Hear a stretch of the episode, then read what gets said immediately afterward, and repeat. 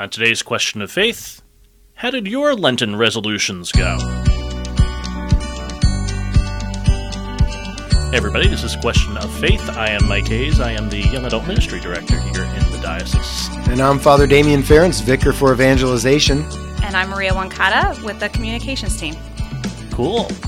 So, hey, we all were here when we started making our Lenten, what, what we were going to give up for Lent, you know, all of our Lenten resolutions. And so we thought we'd check in and say, well, how'd it go? Who wants to start? You gave up the elevator, if I remember I right. Maria. I gave up the elevator, and uh, it was tough. It was tough. There were definitely days that I did not feel like climbing all those stairs, but in the end, it ended up being a very fruitful exercise. and so to speak. yes, and you're on the sixth floor here, sixth right? floor. I think it's about 110 stairs going all the way up. Do you have stairs in your home too? Like Yes. just the front walk, though, right? yeah, yeah. Okay. But um, yeah, it was good. Uh, overall, like I got to meet new people that Oh, work here by taking the stairs. Uh, I definitely noticed that when I was by myself, it was harder. But if I was walking up with someone, it went very quickly. So I think it's something I'm going to keep doing. Cool. You inspired me a little bit. I so I live in a condo. I'm on the fifth floor, so I tend to take the stairs there. I don't tend to take the stairs here. I'm not really sure why. Probably because I'm in a rush here more often than I am when I'm at home. Yeah. But I've definitely been taking the stairs uh, at home now for the most part. I will say, even if you're in a rush going down, I've beaten people taking the elevator down by just taking the stairs. Oh yeah, going down for sure. Yeah. yeah, yeah, going up not so much. Yeah. Yeah. so, Father, what about you? Well, if you recall, I gave up alcohol for Yes. Lent, which was good. I did it with uh, an exception. The exception was that I did drink non alcoholic beer, and some non alcoholic beer has less than 0.5% alcohol. So Heineken is 0.0, and I never had non alcoholic beer before. I actually went down for a few days to Boynton Beach, St. Vincent de Paul Seminary. One of the guys I studied with in Rome teaches there. So I went down to visit him, and we used to have a drink at the end of the night. And I thought, well, I'll drink non alcoholic beer. And so I did, and it was pretty good. Um, it was something. It was better than just drinking water with him.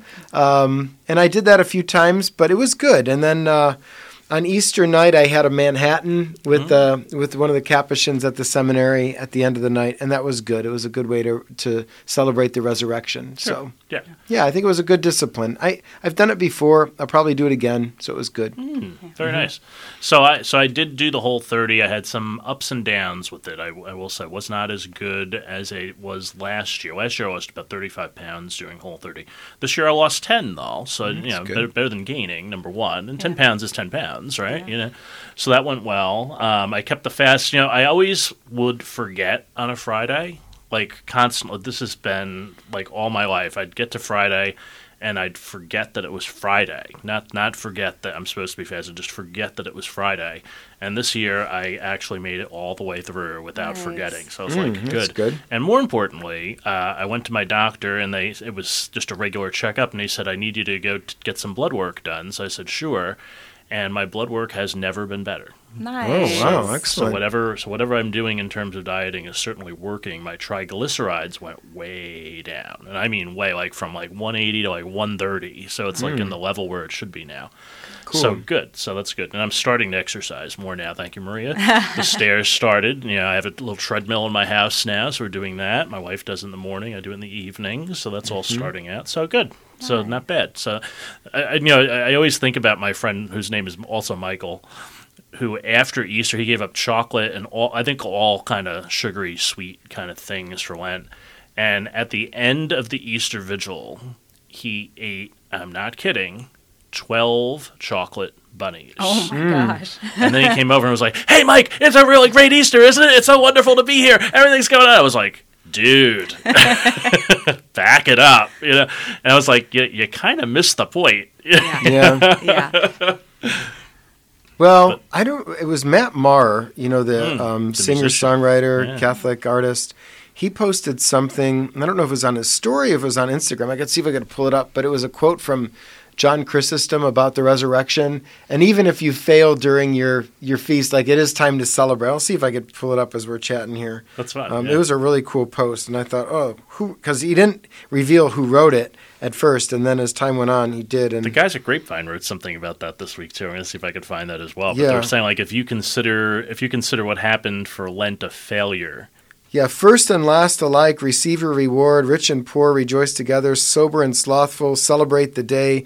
You that have kept the fast and you that have not, rejoice today, for the table is richly laden. I think that's really beautiful. Feast royally on it. The calf is a fattened one.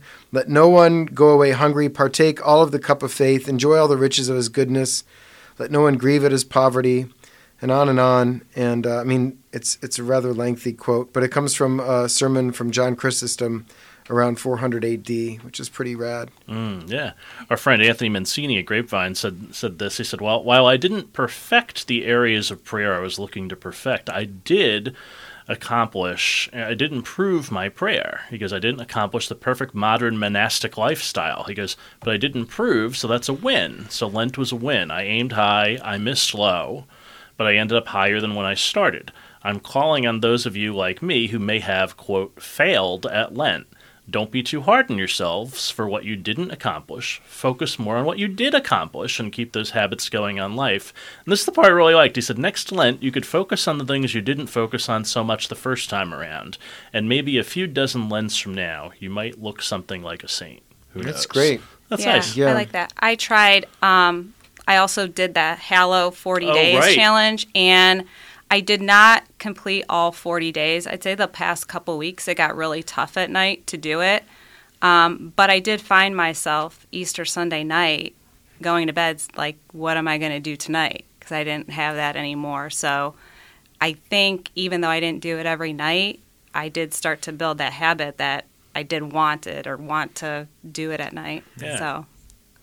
The church is so wise in celebrating Lent, not just for the catechumens, who originally it was intended for. So many of the prayers of the church during the penitential season are for them specifically, but that all of us participate to to do this one more time and renew our commitment to the faith and um, practice something bodily, not just spiritually, because we're both body spirit uh, creatures, and um, and benefit from it, and and then be able to celebrate. So the fasting and the feasting. You know, we live in a culture that wants to say you can have anything you want all the time in whatever way you want, and when you never fast, then you really don't appreciate a good feast. You know. Yeah, that's true. My my uh, friends over at the Bridegroom Monastery, the Byzantine sisters, they take like they're serious fasters. They make me look like you know a wimp, um, but they don't take oil, fats. I mean, very strict during Lent. But man, when they celebrate, they celebrate, and, it's it's wonderful to see, and it's beautiful. Um, so it's good to have those monastic communities who go hardcore to remind the rest of us who may can't or don't that people are doing it, and it and it sets the standard. Okay, maybe I can't do that, but I can at least do this, and that's that's good. Yeah. Kind of like Anthony was saying in his post. Yeah, that's right. Yeah, no, it's really good. The uh, the other thing I did actually, um, so as part of formation, I do field education in a parish, and one of the assignments I had was to at least twice go to the RCIA group in the parish and either lead a lesson or assist in leading a lesson, something along those lines. And so uh, I ended up doing that about four times over the course of the year, but uh, twice during during during the sort of the spring semester, if you would. Um, and and I found myself continuing to go back, even though I wasn't leading the lesson. Like I would I would accompany either Father Kevin or, or Max Hall, who's the RCIA director, and I really got a lot of joy out of just being there. You know, just just kind of sitting there and accompanying. Every once in a while, maybe they'd say, "Hey, Mike, got anything to add to that?" You know, but it re- a lot of times, no. A lot of times, I just kind of sat there and kind of listened and, and kind of heard their stories and accompanied them. And so, it was really joyous to kind of see them come into the church on on the Easter Vigil. Well, I know you're on Twitter. Are you on Twitter, Maria? You're on Twitter too. Okay.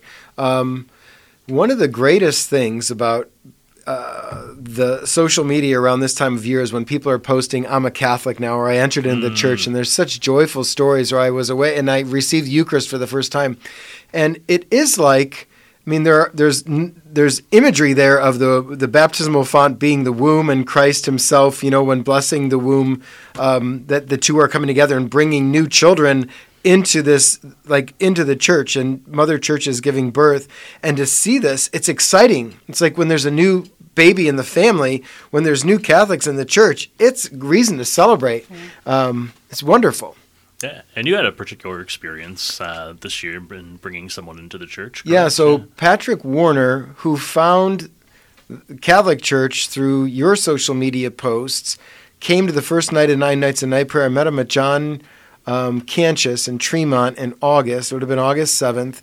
He was the only person there who never prayed night prayer before. It turns out wasn't Catholic, Baptist. And then I saw him the last night of Nine Nights of Night Prayer at St. Michael the Archangel. And he wanted to talk to me after that, maybe about RCIA. So we met for coffee in Tremont. And long story short, he joined RCIA at St. Michael's.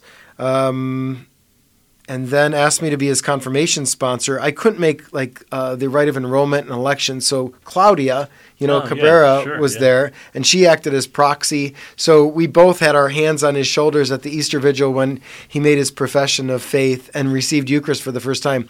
And there were probably thirty or forty young adults, a lot from Grapevine or Catching Fire, who were there at St. Michael's.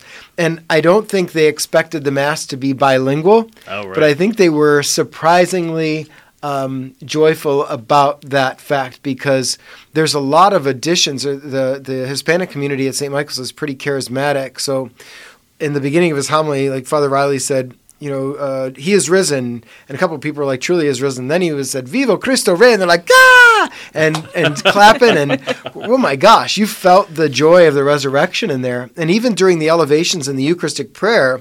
Um, they do praise and adoration things. So- So when the you know when you usually hear the Sanctus bells, which they have there, but then what, were you telling me they were saying like the- my Lord and my, God? Lord, my God, the Thomas prayer, Okay. yeah, or at least at least that's what I know that they do that in in Nicaragua because I was there and I went to mass there and everyone was kneeling down, and all of a sudden he raises the host and all of a sudden I hear people starting to talk and they raise the host and he says it again and I listened a little carefully. and My Spanish isn't good, but I understand more Yeah. than I can speak, and I was like.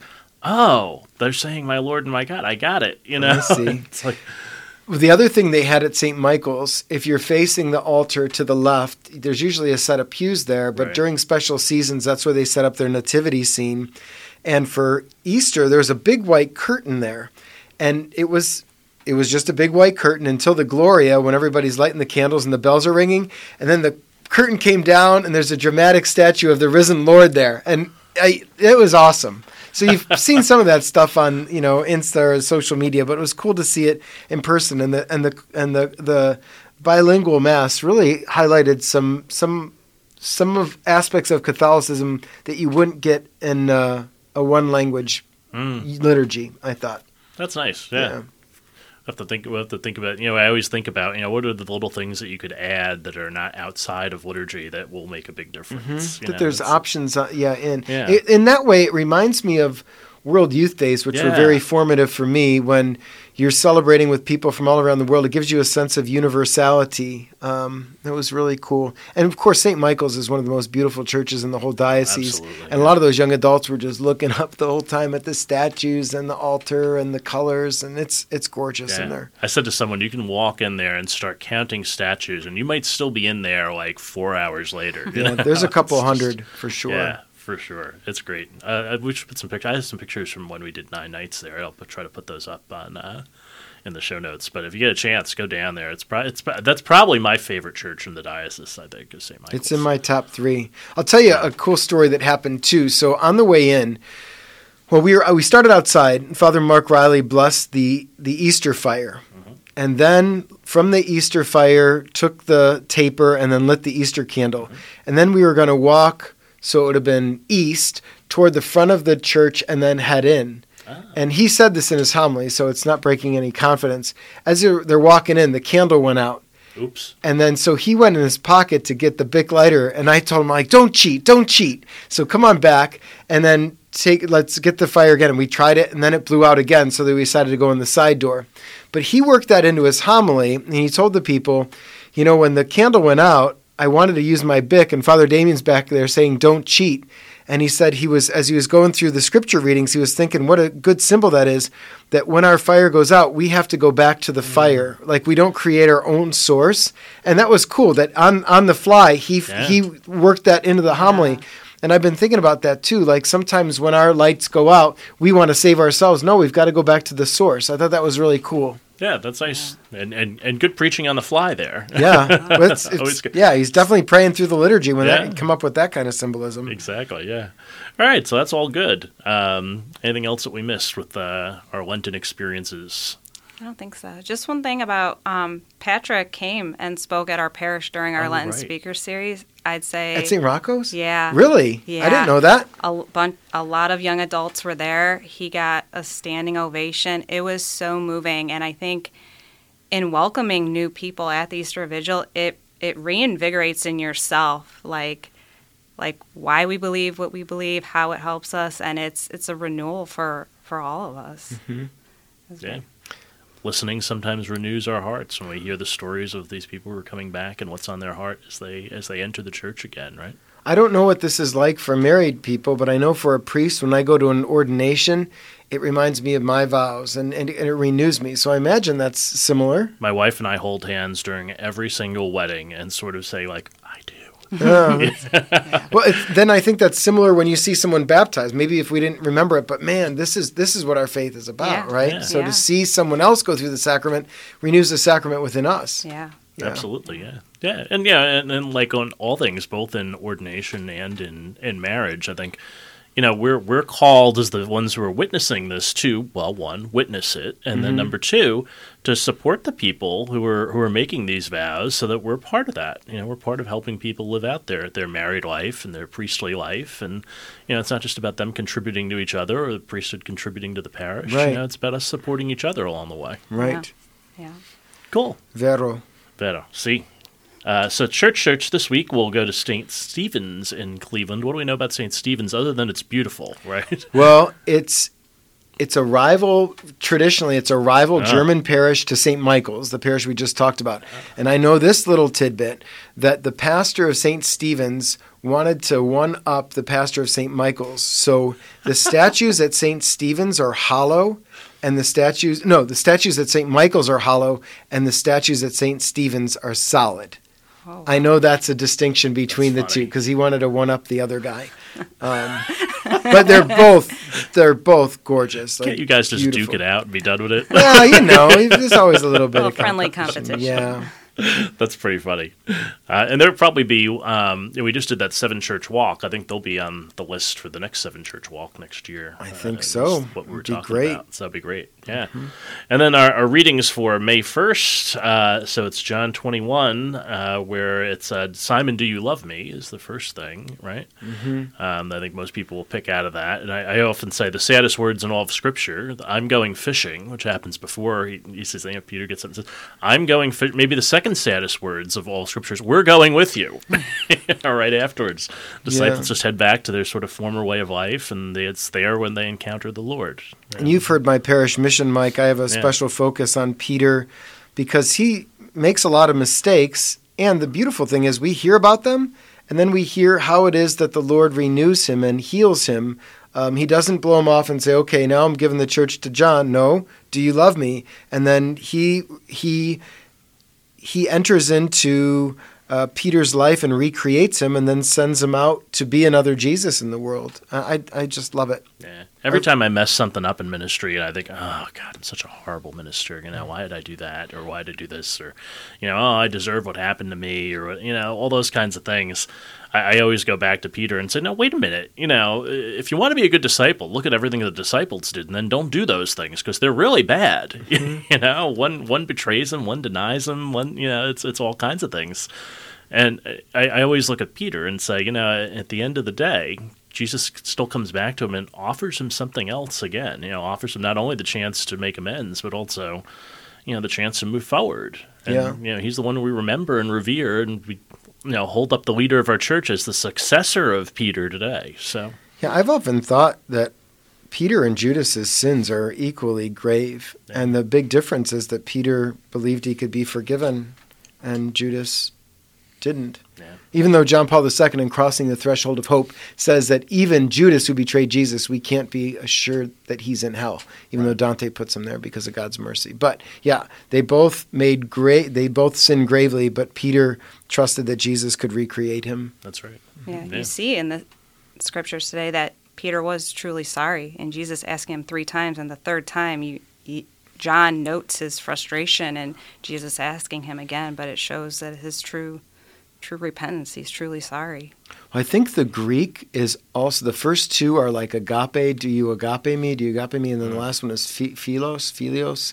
Uh, do you do you love me like as a brother? And he could say yes to that because he didn't think he was capable of loving him the way that God loved him. You know. So there's a, yeah, it's beautiful. It's Yeah. a great scene. Always good. So pay attention to Peter in the Gospel uh, this coming Sunday, and uh, we'll pay attention to you in our prayer. Hope that you'll pay attention to us in our in your prayer as well. Uh, and we'll have this and a whole lot more next week on another question of faith.